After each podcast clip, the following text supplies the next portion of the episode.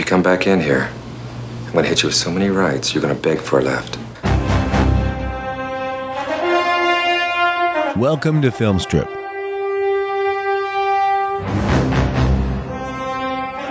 Featuring Ron. You're beginning to irritate me. And Jay. Oh man, nobody knows how to find him. He's, he's on the move all the time.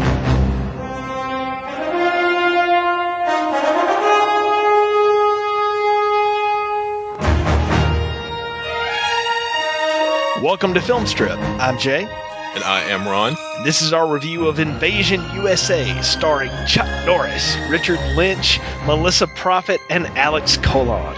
Directed by Joseph Zito, released in 1985 on a budget of $12 million, all spent on C4. It grossed 17.5 million at the box office. Now, we kind of teased that we were going to do this one back a few weeks ago, Ron, we had done the American Ninja quadrilogy, I guess we want to call that. Sure. And uh, yeah, and so we, you know, said, hey, let's let's go out here and and pick up these two films because I had no idea that Invasion USA had a sequel. And indeed it does. And well, I have strong memories of seeing this as a kid. I think my dad rented it for me because he knew I liked Chuck Norris and he thought I would dig the Chuck Norris movies. It was Chuck Norris holding two Uzis on the, I think it's the poster or whatever, two Mac 10s. And I remember watching this and not really getting it. and I remember, I remember my father going, oh, this is a little darker than I thought it was going to be. and I know I saw it several times. It was on Showtime and stuff, you know, growing up. And I, I know I've seen it a lot, but I don't know that I'd ever paid attention to it critically until we decided to review it here and ended up watching it a couple of times for this because I'll be honest with you, I I really thought I remembered this film and I really did not. I, I remembered one thing about it, and that was the Blues Brothers uh, pickup t- pickup truck driving through the mall scene. Uh, who could forget that? So definitely a uh, a memorable scene. But I, uh, like I said, I did see this one, uh, you know, at a young age, probably younger than I should have been, but I did see it. When did you first pick up on uh, on Invasion USA? No, I don't think I saw this one until a lot later. Like I remember more like the missing in actiony kind of Chuck Norris flicks that were yeah uh, more common on TV. Uh, so I don't think I caught this one until I was already, you know, relatively, uh, probably old, significantly older than you were, because I, I, I, was probably a teenager catching it on cable uh, you know, entranced by the idea of Chuck Norris firing two micro Uzis. Indeed, I mean, how can that not get anyone on? I mean, come on. Uh, it, but and oddly enough, he only has those for a very short amount of time in the film. It, you'd think it's his main weapon. It's really not. So, um, he, and the way he fires them so indiscriminately at things, it's kind of I don't know we'll talk about it as we get into it. But I, you know, I, again, I think you and I are kind of making a tour de force through either every Golan Globus action film ever made, or, or ones that at least should have been. So at, at, different times. Now, is this is this another Golan Globus film? Is this a Cannon? This is Cannon Films again, right? Yes, this this is definitely another Cannon film.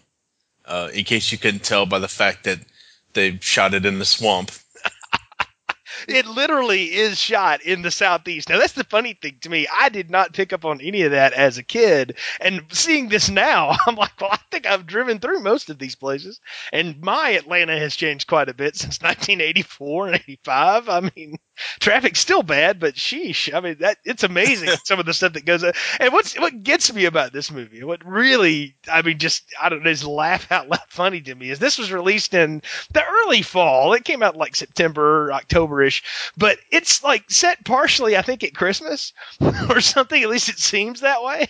It, it seems like a very yeah. It seems like it's a very Christmas centric movie because I can't explain why there would be so many people at the mall otherwise. Yeah, I know, like shopping and like people are dressed in the deep South, dressed for deep winter. Now I know you grew up in the South in Kentucky, but that's even different geography than like where I grew up and where like Anna's from, where it's really hot like all the time, all the way up to like November or so. So we don't wear sweaters at Christmas time. I mean, it's just not the Christmas the Christmas T-shirt. yeah, exactly. Yeah, I got my I got my Christmas running shorts on. I mean, that's generally how that goes. I don't, I don't, uh, I don't see it any other way. So I, that was funny to me, but certainly a lot for us to get into here. And I want to say this for a Golan Globus flick, twelve million dollars. I just want to know how much of that Chuck got, because I mean, they had to have paid him some a serious amount of that money. It's not on the screen unless, like I joked, they did use it all on the uh, the plastique. Yeah, it's probably half plastique, half Chuck Norris. I really, it is uh, stunning. I mean, he was a he was a big star at this point. I mean, oh yeah, not that he's not you know a fairly big star now, or at least a very popular internet meme. I'm about to say, yeah, he's his own meme now, man. He's like a that's above stardom. I mean, when you've got that, you're you're doing it all. I did like his uh, cameo in ex- his extended cameo in Expendables 2, where he's invasion he's doing the Invasion USA thing, but with two uh, M16 lookalikes instead of the two micro Uzis. I think he has more lines in Expendables 2 than he does in this movie, and he's the star. So, um, I, I mean, really, I don't. Uh, it's amazing the um, lack of dialogue in this film. Uh, I guess we'll we'll get into that as we go. But why don't uh, why don't I take a, a, shot at the yield plot summary this time, and uh, we'll talk about it uh, in more detail as we get into it so here's the deal about Invasion USA. You have to put yourself in a mindset, folks, of like the pre 9 11. I think even like the pre Clinton years, what America was like, okay? And why this would have shocked everyone to death. Because here's what I'm, what I'm about to read to you now will seem so farcical. but it, in 1985, this was passed for high drama, I'm going to tell you a group of terrorists unleash a series of violent attacks in the south in the southeastern United States. Their leader, a mysterious man named Rostov, is haunted by dreams of the CIA agent he once faced and escaped barely. That agent, the now retired and reclusive Matt Hunter, is hiding out in Florida's Everglades. When Rostov's troops attack, the CIA reaches out to Hunter, and Rostov even makes an attempt on his old adversary. Drawn back into the trade craft he swore to abandon, Hunter goes about thwarting the guerrillas' attempts to further disrupt American life by attacking people in their communities. While the U.S.'s 50 governors form a centralized task force in Atlanta to take on the bulk of the threat, Hunter and Rostov play cat and mouse in an office building downtown. Eventually, Hunter sneaks up behind Rostov and shoots him with a rocket launcher, uttering for the 150th time, It's time, before Rostov can fire his own. The guerrilla troops are defeated by the military, and Hunter stares out the window as Rostov's remains burn into the night and the credits roll. And that's about as quick as I can sum up what goes down in Invasion USA. And I think we just have to start from the beginning here, Ron. And I, I mean, this is a, a, a very jarring beginning to this film. You see these Cuban refugees, you know, on a boat sailing for the United States, and they're met up with the U.S. Coast Guard, who then open fire upon them and lay waste to them so that they can steal what looks to be like uh, about 100 kilos of coke off the bottom of the boat. Yeah, because it, clearly it's the 80s. Every subplot has to involve cocaine. It's coming in Miami. I mean, Billy right. Corben, the great documentary filmmaker, would agree with us that this is this is true to life for Miami. so yeah, I, well, but you know, really, uh, I mean, talk about throwing you out of your seat. I, you know, you have Richard Lynch. I mean, who is most assuredly not a foreigner, but has played a Russian so many times that I used to believe he really was one until many years later. It was in you know, Brian and I uh, did. A, he had a bit part of the uh, Rob Zombie Halloween film, but I, of course, I knew him from a lot of things growing up, and uh, you know, just a good character actor, always playing a bad guy. I mean, it seems to be his lot in life to play the bad guy. But uh, for years, I thought he was for it because he he just there's something about that face, man. It looks like a mask.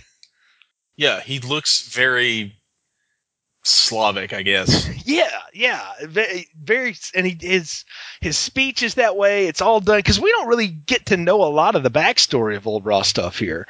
It, it's sort of piecemealed out to us through the film. But what's amazing is that they pull the one guy off the boat, and like everybody gets shot. The kids, the women, the men, everybody gets gunned down, and Rostov has to make them like stop shooting. Yeah, they're really they're clearly enjoying the uh, whole murder thing. Yeah, I mean, yeah, it's pretty violent, and I I was also reminded of something here that you know we haven't talked about a ton, but we can get into now because I don't think the American Ninja films those were kind of Saturday morning cartoonish, you know, with their violence for the most part, especially like that part three and stuff. Right. this one is, I mean, it's a uh, is big time violent. Like th- there is there is blood and gore on the screen. Right, I mean, people are getting shot. It is quite jarring to look at right out of the gate. I think. Yeah, it kind of sets a good, well, not a good tone, but it sets the tone that the movie's obviously going for by being super like nihilistic and and bloody right off the bat. I mean, clearly they that's that's a really cheap way to establish that Rostov is not, you know, someone to be trifled with, and these guys are clearly uh, dangerous dudes. Yeah, the thing is, is we don't really know what they're doing. Like we come to learn that they they steal these drugs because they essentially sell them for like you know arms or something like that. Like even in the '80s, it was easy to get guns in America. Like I don't know why they had to go through the elaborate Scarface plot to buy their army. Yeah, I mean, you could get a. This is still back when you could get like the, the uh, fully automatic M16 with the tax stamp for like 500 bucks. Exactly. Yeah. You, I mean, you could buy everything that they use, and in fact, the, there's a joke in the film that all their military equipment is like retired Korean War material that they bought like from apparently like an Ollie North type or something. That's what we're led to believe, which I did find to be quite funny that, that they threw that in there. But and it's and it's funny because I, I, just pulled up the IMFDB uh, page for this movie, which is really as long as your arm and probably longer, probably longer than the script. Uh, one of the terrorists is using a bolt action um, Mauser rifle from the German Imperial Army circa 1900. That is amazing. I I will say this: if you're a gun person, this is your movie. I like you know it is as a as a kid, like, you know, action movies, I was always obsessed with the hardware too. I thought that was cool and all that stuff. But this, I mean, this movie is all about the bang bang shoot 'em up. I mean, there's every kind of weapon in the world. The Internet Firearm Movie Database, if y'all ever looked that one up, folks, uh, it's a field day with this film. Like, it, there's every kind of thing known to man here. But the, what I don't get and what I'm trying to establish here, I'm looking for help from you, is what is the centralized plot here? Like, I'm not sure what the terrorist plot is. I believe that their plot is to uh, destabilize the American government through these through what appears to be like a a massive uh, guerrilla warfare terrorist style uh, series of attacks spread throughout the country, and we only get the Georgia, Miami, Florida, whatever portion because that's the only portion where Matt Hunter is. Okay. Uh, but but from what my understanding is, this is happening throughout the country, and that's why in all the news breaks it talks about how uh, chaotic everything is, and uh, you know, so and so, fifteen people are dead in New York City or what have you. Uh, I mean, we're focused in the southeast, but I, I, it was my understanding that this is happening all over the place. Okay, see that's interesting. I did not get that from this, but I've never understood this to be like a nationwide problem. I thought, what a weird way to try to take over the country by coming into the southeast. Like I grew up like a lot of people playing the game of Risk, you know, the game of global domination, and oh, right. no one comes through the, the U.S. to try to take anything. Everyone knows the Australian gambit is the way you win that game, and so I mean that's either that or you get you get Africa. So I mean that's that's how you win that game. But uh, I don't know. I just I always thought it was weird. And then again, on the watching this time, I got it like you did in all the little news briefs that pop up that that it's happening nationwide, and this is just what we're sort of localized in on here in this particular story. Um, that's the funny thing to me too, or the interesting thing is that most of the exposition is not handled by the characters in this film. It's handled by the news cuts. Kind of like RoboCop, how RoboCop uses the media break to and the, the little television clips to set up a world except not nearly as uh, effective, if I may say so. So, uh, RoboCop served to be a like satire, right? This is all played straight. It, it may as well be a satire because of how brainless it is, but it's. I can only imagine that this was inspired by the the Mariel boat lift, where yeah. all, all the Cuban refugees came swarming in, and the fear that you know all, when I was a kid, all I heard was like Castro opened up the prisons and the insane asylums, and he just put them all on boats and send them over to America. It dumped everybody over here, like yeah, all, all of his worst nightmares and problems. Yeah, so I I've heard, I always heard the same thing too. So I do think that's what this is playing off of. And they have some lines in there about how like, oh, we're going to you know bring America to its knees by using its own freedom against it, and that's why they're saying about all the guns and stuff. But for the, the real clear to me in this first act is that for Rostov, this is all about like he's got a, a side agenda for sure, right? Like he wants to get revenge on the guy that has haunted him in his dreams for years. He wants to take out his old adversary, Matt Hunter, and invading America is just kind of a byproduct of that mission. This is his his Cobra Commander style vendetta against one man. Yes. To the detriment of the mission, because everybody's like, well, we can just, you know, blah blah blah. Let's just ignore him.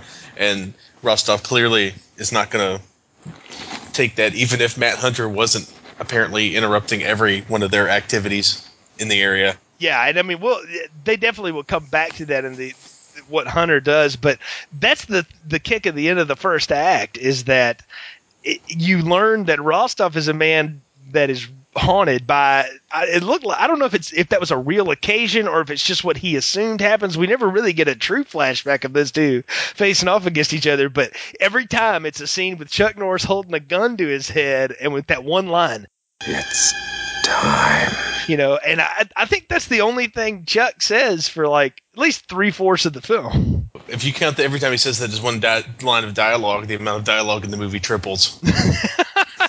I mean, really, it, it's it, it's like that's all they gave him to say. Or somewhere in the production of this, he said, "Look, I'll do this, but you're going to pay me a lot, and I'm I'm I'm just going to say this one thing. I like this. I'm hanging on to this line. This line is my line. I don't. Let's talk about Chuck Norris just for a sidebar for a moment. Where are you on Chuck Norris movies?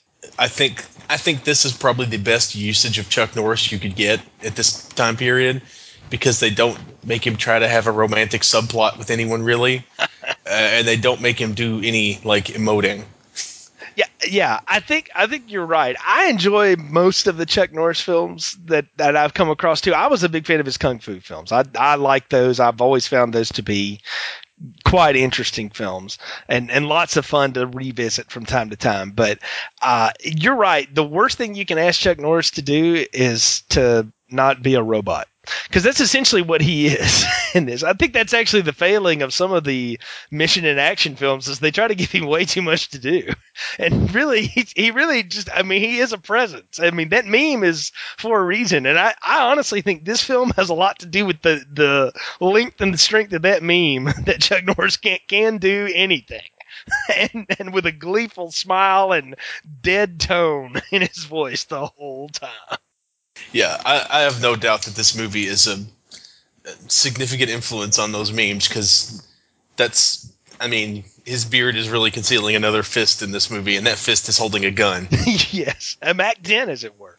So, but I, I love how though the CIA tries to get him back in, and I, I now these plots. This was I mean, littered throughout the 80s. You know, the the good guy has gone into hiding. I mean, think about Commando. I think Rambo 2 is pretty much this plot. I mean, there's this gets recycled over and over and over again. So, but I actually kind of liked it because he blew him off, and that's the plot in every one of those films. I'm not interested until all of a sudden you get interested.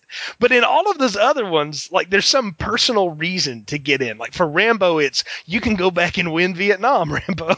And for uh, Commando, it's they take Alyssa Milano, and you know Schwarzenegger's not going to let that happen. So, and to every teenage boy my age at the time, I was like, yes, go. Go, go, clearly. Yes, go save her. But for Chuck Norris, it's they kill his alligator alligator hunting friend and blow up his house in the Everglades. That well, you reckon that mortgage was at least twelve thousand dollars? yeah, yeah. I mean, I'm not. I mean, look, people can live how they want to. I live simply too. I'm down for that. Fine, but you know, I I'm like, it's what did he lose? He didn't even have electricity. He had candles. uh, didn't he have a a bar?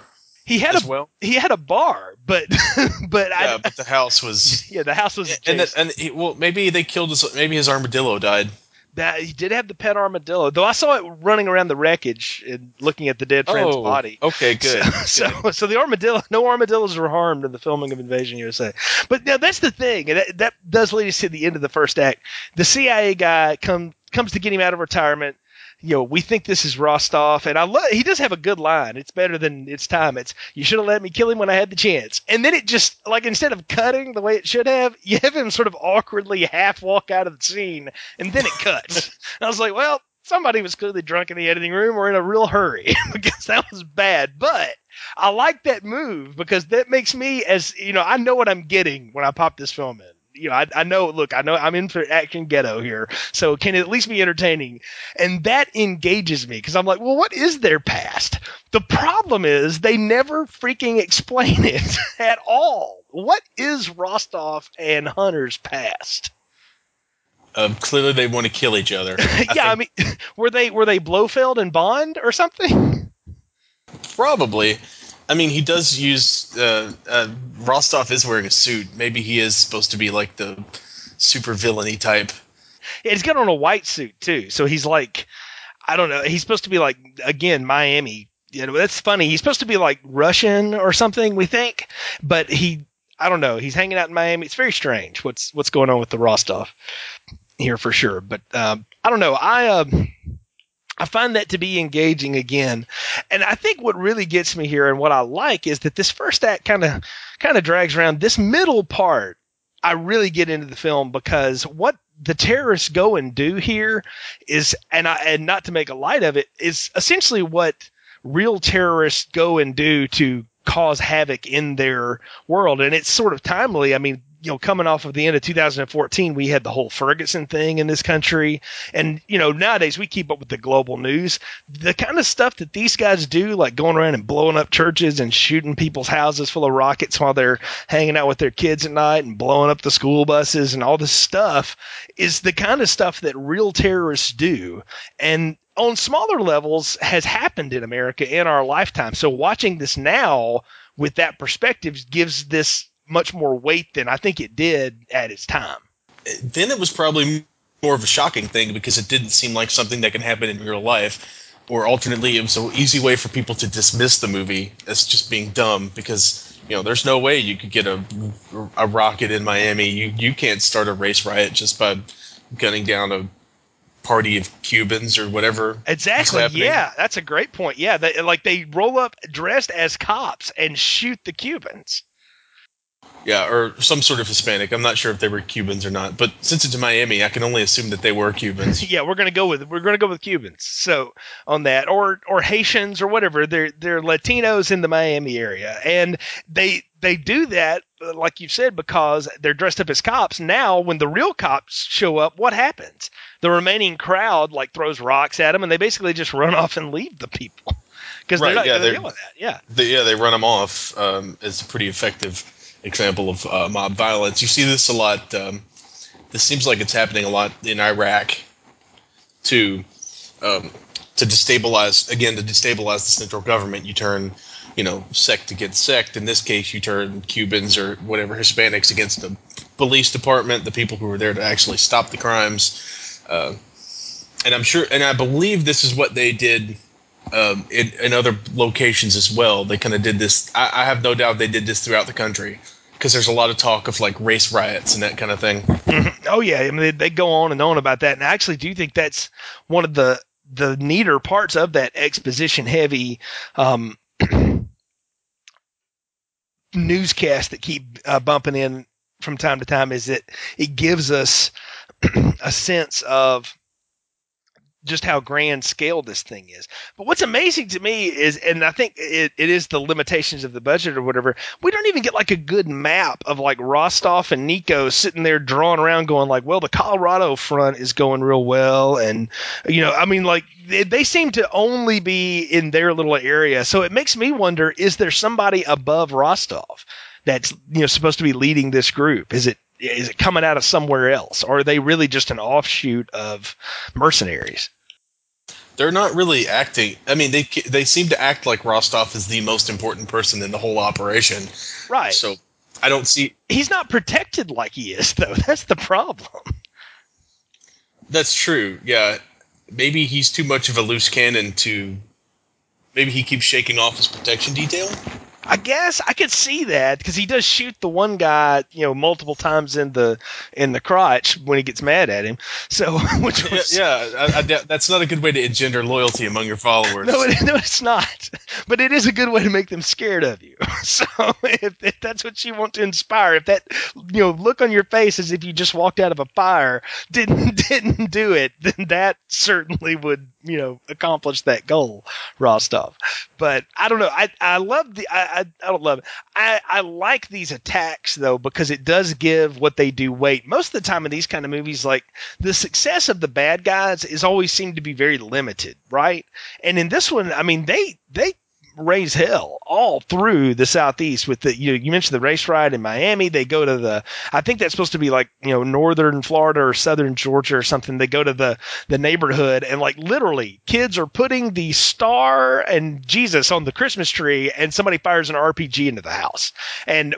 I, I know rocket propelled grenades can do a lot of damage. I don't really think a blow up a 1500 square foot house like that, but it did look cool. And it does give that sense of gravity to just how dangerous these guys are. the dad had a very uh, big turpentine manufacturing plant in his garage. So, yeah, that's clearly what made the house explode. It was it was the first meth lab explosion in Florida. I that is a that is an excellent point. I hadn't thought about that. So it, it definitely could have been it could have been uh, uh, Heisenberg's house for all we know. So because that was some straight up Malcolm in the Middle style, uh, you know, uh, neighborhood that they had going on there. So that's that was the house. That was the house of Mr. Joseph Meth, inventor of meth. there we go. There we go. But yeah, the, that's the thing that gets me is here is how I, I don't know how the terrorists are to start with. Like I, I found that to be I don't know jarring a little bit because I again like they usually don't don't have that level of success when they're you know in their initial attacks. They usually get one quick hit and then they're done. And in this case i don't know. It just seemed like they they got a lot more damage done before it finally got rostov out. And let me ask you is it just the killing of his friend or is it the killing of his friend and compounded on top of all of the the other stuff he's seeing on the news that gets him out of retirement I think it's simply the killing of his friend because I mean he knew that bad things were happening. I mean I don't think he missed you know I don't think Matt Hunter missed the the news for all that time. I, I, I think really it, from the way he behaves, it seems like it's a personal vendetta. I mean, yes, he does save some school bus full of children and stuff, but he also just kind of indiscriminately starts firing his Uzis at the mall. Uh, so it it seems to me like it's just a purely personal let's get Rostov kind of thing, and each each little activity he interrupts is another step closer to drawing Rostov out. Well, and it, I mean that's what he says to the CIA suit at the little diner hut or whatever that before that he leaves, you know, three minutes before it gets attacked. How convenient! So that, he's like, okay, but I'll work alone. And I was like, well, okay, I, no, I don't think that's going to fly. So I, think they're going to be like, um, yeah, okay, whatever. You're you're taking somebody with you this time, so you got to have you got to call in, you got to check in with us, something, you know. And I don't I don't know. It was just sort of weird because the thing is, is that when Chuck Norris goes into CIA mode here, man, like he just sort of pops in and out of scenery, like as if he were to just appear and reappear different places. He doesn't seem to have like a base of operation. That's what gets me. He he seems to magically show up whenever there's trouble. Yeah, that's really, really odd. It's like he knows exactly where they're going to go. And that's what gets me. I'm like, was this like a plot that Rostov maybe told him about over drinks or something sometime?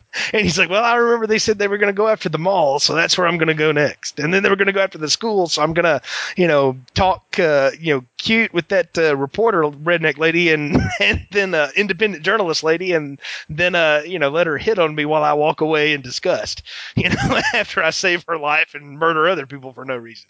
I don't know. It's it's strange. I like to think that it's in a smarter movie. I think that would have been a sign of just how widespread the activities are. That you literally cannot go anywhere without something terrible happening. Pretty much anywhere you go. Uh, in this movie, I think we're just they didn't have any real urge to shoot filler scenes, yeah, there is none. Yeah, that's a good. so they decided to just have him walk from uh, you know or drive from terrorist attack to terrorist attack just completely willy nilly without even bothering to you know have much plot aside from throwing Billy Drago out a window. I had a friend in high school that had a truck very similar to the one Matt Hunter drives, and every time I saw him coming, I would just sort of hum the theme in my, my head privately because I sort of knew what was happening. It was very funny, but yeah, you're right. He just sort of drives around place to place. He seems to you know thwart all these attacks, and uh, some of them are humorous though. Like you've got everybody running into the church and stuff, and uh, like this is very you know again having grown up in the South, like I remember when there were national tragedies and stuff. Like uh, you, the church would just open up and everybody would just come in and we would just have like a you know prayer service. Just it was just a place where people could go and be together was the whole point of it. And so it and that's very much part of like southern culture i think and stuff. And so i see that and i'm going like yeah i we're probably been in that one and they've got the bomb set up outside of it. And when it doesn't work what is amazing is the amount of time these guys give him to drop it back down on them and go huh, must have been something wrong with it it'll work now. and like he drops it, they look at it, then he reconnects the wires, fixes a ham sandwich, and it blows up. I mean, it's it's one of the it's it's hilarious. But I remember that being in like the television trailers, you know. But they cut it faster. It was like him dropping the suitcase, the guy's turning around, and then boom, he'd hit the wires and it would explode. But it didn't have the comedy in the middle, and that, that's what makes it work. I'm, I, you know, otherwise I'd be like, this movie is so pretentious, it's ridiculous. But it's the way Chuck Norris plays it, I think he knew, look, this is ridiculous, and I don't care. so he just right. went with it. So because uh, look, you know, he's his younger brother helped write the script and stuff like that. I think Aaron Norris did a lot of Chuck stuff, and I've always sort of took that as Chuck's way of not having his name tied to it, but having say in how things went on the story. That that seems like a very reasonable thing to me. I mean, his, brother was also one of the producers on uh, Walker Texas Ranger. Uh, you know, his brother was the writer of like Lone Wolf McQuade. Oh, uh, McQuade. yeah, or some kind of crew on like Lone. Yeah, he was a producer on Lone Wolf McQuade. I'm sorry. but it, but anyway, yeah, it's I don't know. I I like the the balance of the humor and stuff here, and they do give him one scene. You know, we said the thing that makes this work mostly is that they don't ask Chuck Norris to act, really, and that's a wise move because he I don't know that he really can, but they give him this one thing where all you see is him in the CIA suit again at this. It looks to have been like your standard, you know, uh, county fair or whatever that ha- that has been gunned to pieces. Like there's no bodies or anything and no police tape, but there's just like signs of explosions on the tilt-a-whirl. As, as if that wasn't every tilt-a-whirl. yes, every county fair. I know. I, I mean, I, I remember watching this and going, that that looks pretty much like they look all the time. I think they had to. I'm sure when they got the material, like the day they rented it, they're like, you know, that'll just do. we just shoot that. yeah, we were gonna rub some soot on it, but now I guess we don't really have to. Yeah, it seems to have come with its own. So, so I can see the production meeting where the designer goes to Joseph Zito, the director of you know such gems as Friday the Thirteenth, the final chapter, and says to him, "Hey Joe, we don't have to dirty up the the carnival equipment. Who knew? you know." So uh, but but it is this moment though where they ask him to emote. Like he acts like he's mad because he can't stop every single attack. And this is when, I, if the CIA suit had any sense at all, he would go, "Well, this is what you get for working alone. If you would tell us all the stuff that you apparently know, that might help us thwart the plan." Because what will what happens in the third act is the most amazing part of this. All 50 governors from around the, the U.S., not the president, not the Joint Chiefs, the state governors. Wait, was this the Reagan 80s or what? The governors band together to decide what they're going to do with the the National Guards. That's how this goes down. The Army doesn't get involved. The National Guard gets involved. I, I'm just going to believe that they chose to do governors because they couldn't get the Army's permission to use to use any you know equipment or uniforms or they got absolutely no cooperation from the U.S. Army. They're like, well, who can we get? I don't know. Georgia National Guard's not doing anything. all right, let's let's uh, National Guard then. National Guard solve the state problems. federalism. yeah, that's what I love though. Is, and I've always read that as this though is that well in America our military is so ba that like our weekend warriors can take out the terrorists. You know, that works too. which is which is totally the opposite of like First Blood, which is you know if you've ever seen that movie, I mean, and if you've read the book subsequently, John Rambo like destroys that National Guard. He kills all of them in the book, and he pretty much does in the film too. It just doesn't show any of it, and it's it's kind of implied violence, so where he could have whacked him, but he didn't, you know, or whatever, because that's Stallone's shtick. But I, I mean, that's that was the thing is that you, you put these guys up here against me, and this is what's going to happen. And you know, I've got family that have served in both the guard and the full time regular army stuff, and they'll all tell you, you know, these guardsmen are real. They're the real deal. They do some good stuff. But if you put them up against real military, that's just not going to last really long. That's like people that say like college teams could beat pro teams. No, they couldn't. The worst pro team would mop any ba- any good college team off the floor. It's just how it how it works, and that's the difference here. But I do find that humorous that it's the National Guard that ultimately gets in the game and saves the day. And I, I take that as very much, again, part of the Reagan 80s states' rights, less big government part of the world. I mean, it, it's a different time. You could not make that today and anyone buy it at all. No, not at all. I mean, just look at the flack that uh, Avengers got for not having the army involved. Oh, well, look at the flack like Man of Steel got for all the destruction in the city. you know? Oh, And, right. Yeah, you know, still getting that flack, and and yeah, somewhat deservedly so. But yeah, you're right. I mean, like, at what point would the military not intervene? I mean, when 9/11 happened, commercial airlines were done by 11 o'clock that day. I mean, you, Oh, you- right. there was nothing moving. There was nothing going on. This goes on for seemingly what weeks, and everything's just kind of eh, rolling along. Hope we don't get attacked today on the way to the supermarket. But they did have that one scene where there was a like food shortage. Yeah, they were they were rationing food because apparently there had been some kind of supply line cut, but yet no one looked like they were really. I mean that that didn't look like hunger strike going on out there. It was more like we don't have two loaves of bread today. So, Yeah, it, it looked what it looked like to me is it looked like an attempt to stop people from panicking and buying everything in the store. You exactly. know, the usual "it's going to snow" kind of calamity that happens in the South. Indeed, indeed, and this last winter is a grand example of that. So, uh, great point. Now we got to talk about one of the attacks, though, that really sort of sums up the the the act two ends with him sad at the carnival that's been blown up. But let's talk about the attack on the shopping mall, can we? Because you you've already called it the Blues Brothers driving through the shopping mall attack. That is that is one of the best orchestrated action scenes in this film, and it is definitely what I think of when I think of Golan Globus at their best. Is staging these things where you've got trucks and cars and glass blowing everywhere and guns and just I mean there's there's a full fledged firefight in the middle of the Regency Square Mall or whatever it is, and I.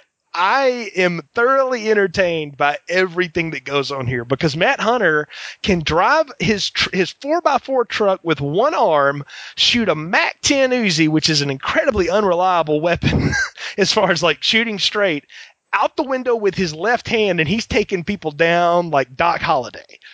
You know, Well, he still has his. Um, I don't know if you noticed, but his, his Uzis are on a customized shoulder rig. So there's like a stable. The reason why he's holding them so close to his body is because there's like a stabilizing strap to keep them in place. right? So I figure that's magic. That's magical leather strap.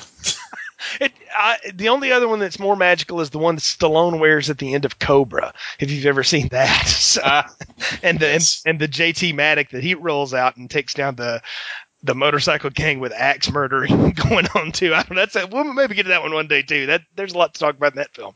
But I don't know. I love the whole shootout at the, at the shopping mall here. I I think it's it's well done and it's well staged again. And this is when martial law gets declared because it's it's not until then. Like nothing else is brought it out. But dadgummit, you you interrupt the the Christmas shopping in America and it's, it's martial law. that's that's when you know it's trouble. yeah, exactly. Black Friday has now now been destroyed by the terrorists, so they they must intervene. the Avondale Mall and the uh, store's anchor, like under the anchor section when it talks about the mall, it talks about the Invasion USA footage the Sears had apparently closed and they were going to renovate. So while they were renovating the mall, they decided to just shoot a Chuck Norris movie in the mall.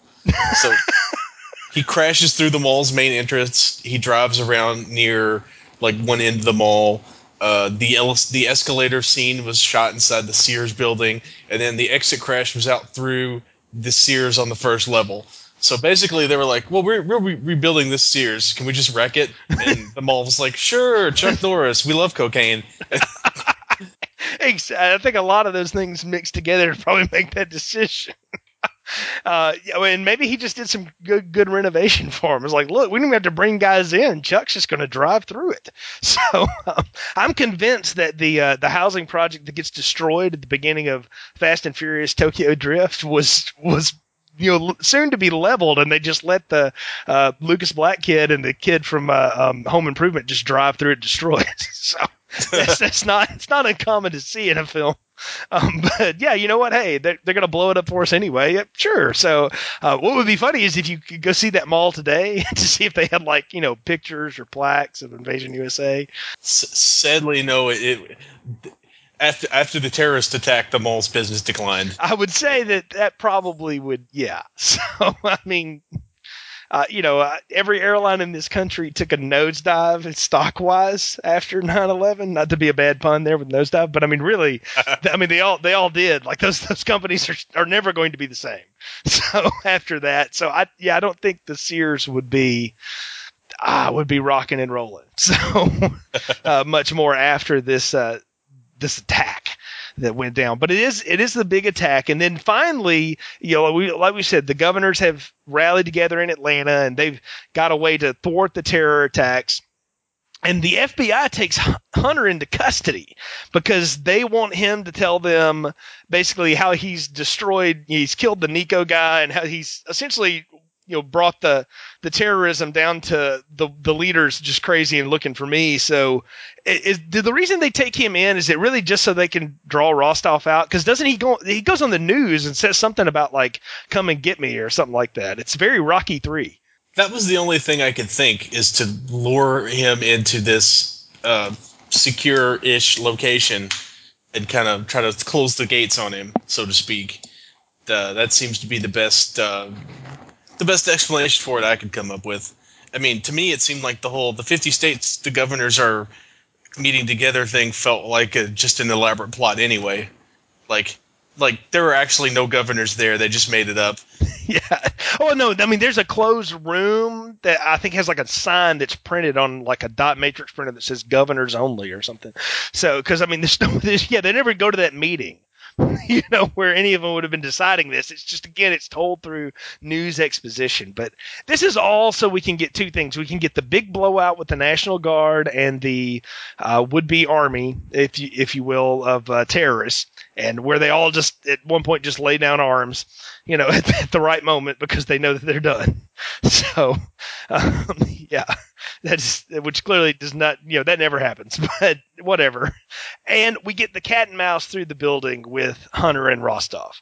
And uh, this is what gets me is Rostov chooses as his weapon of choice in a closed quarters, you know, weapons battle. He, does, he didn't pick up a pistol. He didn't get an automatic rifle. No, he has a a bazooka, a straight up one shot bazooka that he's going to chase Hunter around the building with.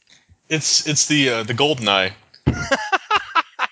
you know what? I hadn't thought about that. That's where they ripped this off from. I knew it. I knew there was a reason I liked that game. So, but Yeah.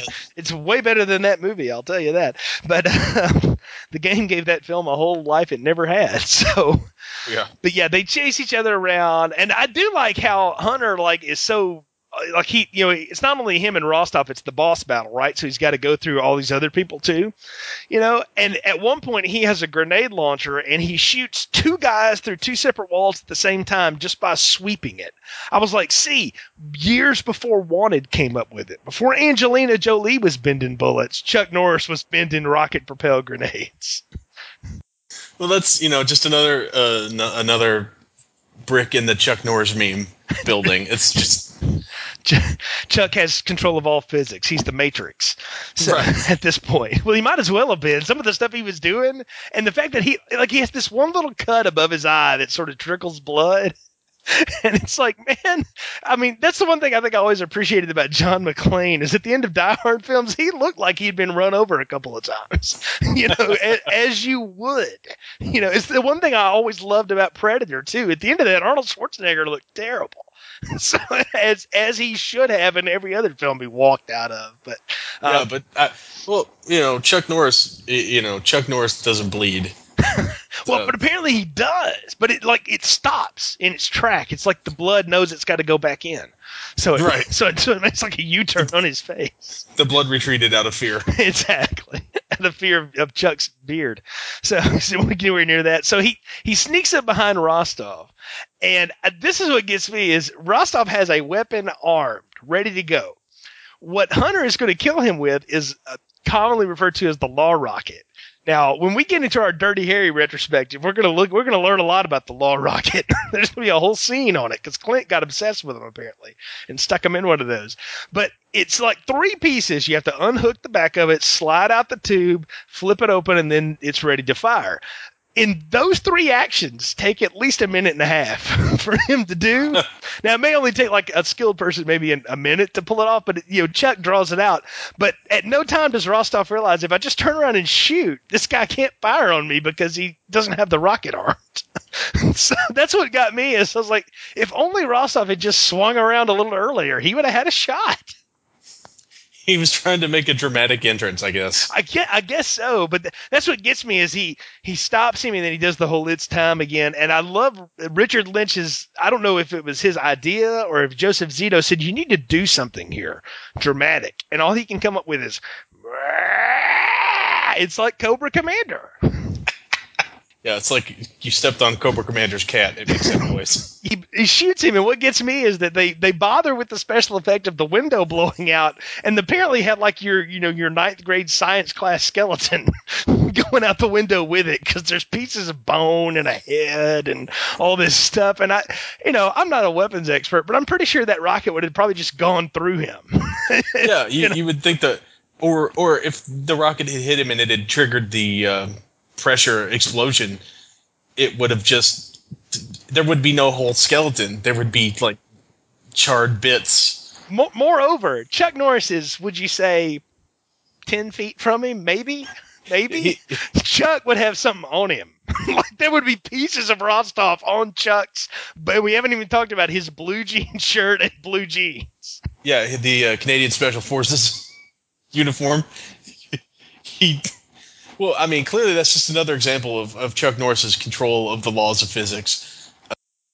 There's a wall around him; it just bounces off of him. Right, he just looks at the the explosion and it kind of bends around him like uh, Invisible Girl and um, Fantastic Four. Fantastic Four. Yeah, He's, he's Sue Storm now too. So he's or, or Bella in, in Twilight if you've seen any of that. So because she can do the same thing. So oh spoil, spoiler anyway. So um, I can't believe you just spoiled America's like the most classic film series ever. But that's how it is, though. That's what gets me is that there's no like big scene at the end where he's walking through the turmoil and the hot reporter. Like, where does she go? He kills Nikko in the parking lot. She's like, "Thanks a lot, cowboy," and we never see Melissa Prophet again. She's just out of this story. Did she have something else to go shoot? she I, was- I, she's I kind of doubt that. I know. I'm like, she is gone from this film. I yeah, I needed her to run up at the end and like at least try to hit on him again. And him like, man, not interested. I'm going back to the swamp with my armadillo, or maybe just pick the armadillo up and get in a military truck and drive off. So all we see is Chuck standing out the window as the army or as the National Guard rounds up what's left of the terrorists in Atlanta, and that you know credits roll. She should have came. She should have come staggering out from behind a sandbag covered in little pieces of raw stuff. Yeah, with her camera, you know, Right. taking pictures. Because that's that's sort of her old character motivation is to wear boots and to take pictures. So, but, well, I think we're at the part of the podcast where it's time to give final thoughts, recommendations, and popcorn ratings. So, what are yours for Invasion USA? I have to say that this is probably this. I've said it before, and I, and I can only I, I can't emphasize it enough. This is like the best possible usage of Chuck Norris. He, show, he shows up and he looks awesome. He fires a bunch of interesting looking guns at a bunch of vaguely ethnic people, and then stuff blows up and he leaves and he said 10 words through the whole movie. Uh, you know, I think I think the whole purpose of the reporter girl was to have someone talking on screen while he says yes, no, go away, Rostov, time to die. I mean, it was clearly this is clearly a movie designed to make a talking Chuck Norris doll because uh, you could cram everything he says in the film onto the memory chip of one of those '80s pull the string dolls. Yes, like a Talky Tina type, but with Chuck Norris with little plastic Uzis. um, but you know, all that all that aside, it's really a fun movie. Uh, well, fun in a nihilistic sort of way. it's like, you know, the ultimate Golan Globus cocaine action movie blowout. I, I, I gotta give it a large popcorn. I gotta go a large popcorn because I had a good time, and there was no plot to get in the way of the action, as Joe Bob Briggs always said. I will I will say this of the Chuck Norris '80s action run, this one is a hidden gem amongst them. I think it's a forgotten one. I don't know how many people know about this film. Uh, but I agree with you that it is one that if you're into that kind of thing, if you like those types of films, this should be seen. It should be owned. It should be in your rotation. You and I are going to personally spike the sales of this on Amazon. By the way, somebody at, at what's left of Cannon Films is going to go, "What the heck? We need another one." But anyway, so I, I agree with you. It's it is one of the best ones of that era of Norris, and it's it's a lot of fun, and I'll say this too. I think there's actually something here. I, like I know they can't do it anymore because the circumstances just today we'd never believe you know most of this going on or whatever. But if there ever comes a time again when we're at a place of peace where we can you know have entertainment that's as goofy as this is with such you know serious issues as domestic terrorism and stuff like that I, this would be one to go back and revisit because i think there's a story here too. I mean i think if you actually had people that could act you could have a real fun story with the rostov versus hunter tale before they ever wind up you know chasing each other with rocket launchers in Atlanta. So oh yeah, I, you could definitely you could definitely flesh this out into a, a, really good movie. Yeah, I mean you know you get I mean really like get somebody like Tom Hardy in it, you know something like that. I mean you could have some some good stuff with with this, and so I am going to join you in that bucket of large popcorn. I you know I normally would say that there's nothing large popcornish about anything Golan Globus because they seem to be like geared to be medium or small popcorns from the start. But occasionally, because of circumstances and just the right time and stuff, things work. And this is definitely a film that is a product of its time. But if you can go there with it, and if you, especially if you remember it like you and I do, it it's it's it's very enjoyable to watch and and I say it's a lot of fun and again, there's nothing to get in the way of good of a good action. That's the problem today is good action films get ruined by the unnecessary personal subplot of my girlfriend's also cheating on me or you know whatever else, you know, or the high school quarterback and you know whatever. Uh, all this other stuff that you know plot. So as they say, um, this one just gets right down to it, and it lasts a good while too. So it's a lot of fun. I'm going to join you with the large popcorn. Now they have a sequel to this that I didn't know existed till you told me it did. And Michael Dudikoff is going to take up the reins as Matt Hunter. and I am, you know, we've had an interesting run here with Dudikoff in the three of the American Ninja films he was in. Um, I think we actually gave him kind of a pass on the second and the last one for, for being, you know, okay for what they were. But, uh, but, uh, um, I'm curious to see if there was something else to do because I'll tell you, this Matt Hunter character always reminded me of like what I would see in the dime store like action novel paperbacks, you know, Mack Bolan and the 44 Killer and all this stuff, you know, these action Stony, heroes. Stony Man. Exactly. Yeah. yeah. I was like, I could see this guy having other adventures. So much like I did the American Ninjas. So I'm, I'm like, okay, I, I see this movie. It made some money and it was, it was a success. I mean, it, it got like another 11 million in the, uh, domestic, you know, rental stuff. Cause this was when, you know, renting movies became a huge thing in the, in the mid eighties. And so this one had a whole lot of life after that. So I could see why Golan Globus said, "Yeah, let's let's do another one. Let's do a sequel to that." And Chuck wanted no part of it. so so they came back with Michael Dudikoff because you know he had some extra time, I guess. Chuck was down, but he was busy shooting. Um, I believe he was shooting uh, Delta Force. Oh, very so he was so he was already trapped up in, a, in another Golan Globusy movie. so they're like, well, who do we have just hanging around in the Philippines? Oh, right, it's good old what's his name. So can he grow a beard? Nah. So, but uh, We don't have time for him to grow a beard. He- He's got to get back and finish shooting American Ninja Three. exactly. So because that one, so does Steve James for that matter. So we're gonna get him back. Uh, there's gonna be lots of stuff. I'm looking forward to talking about Avenging Force because it is a it's rare to find a new thing for me, and I, I am uh, I am excited about the idea of a new movie or at least something new to me to talk about on this next show. So, folks, thanks for joining us on this latest edition of Film Strip. You can find more episodes at our website, continuousplaypodcast.com. There you'll find links to the Film Strip show, to the Famous Factor Film Podcast. You'll also find links to the Art of Slaying, our Buffy the Vampire Slayer retrospective, and Squared Circle flashbacks. Brian uh, Brian Thomas's wrestling podcast. It's our latest venture from Continuous Play. As always, you can hook up with us on Facebook or Twitter. Let us know what you think of the show show and leave us a review on iTunes. It helps other people find the podcast. Until next time, for Ron, I'm Jay. Thanks for listening to Filmstrip.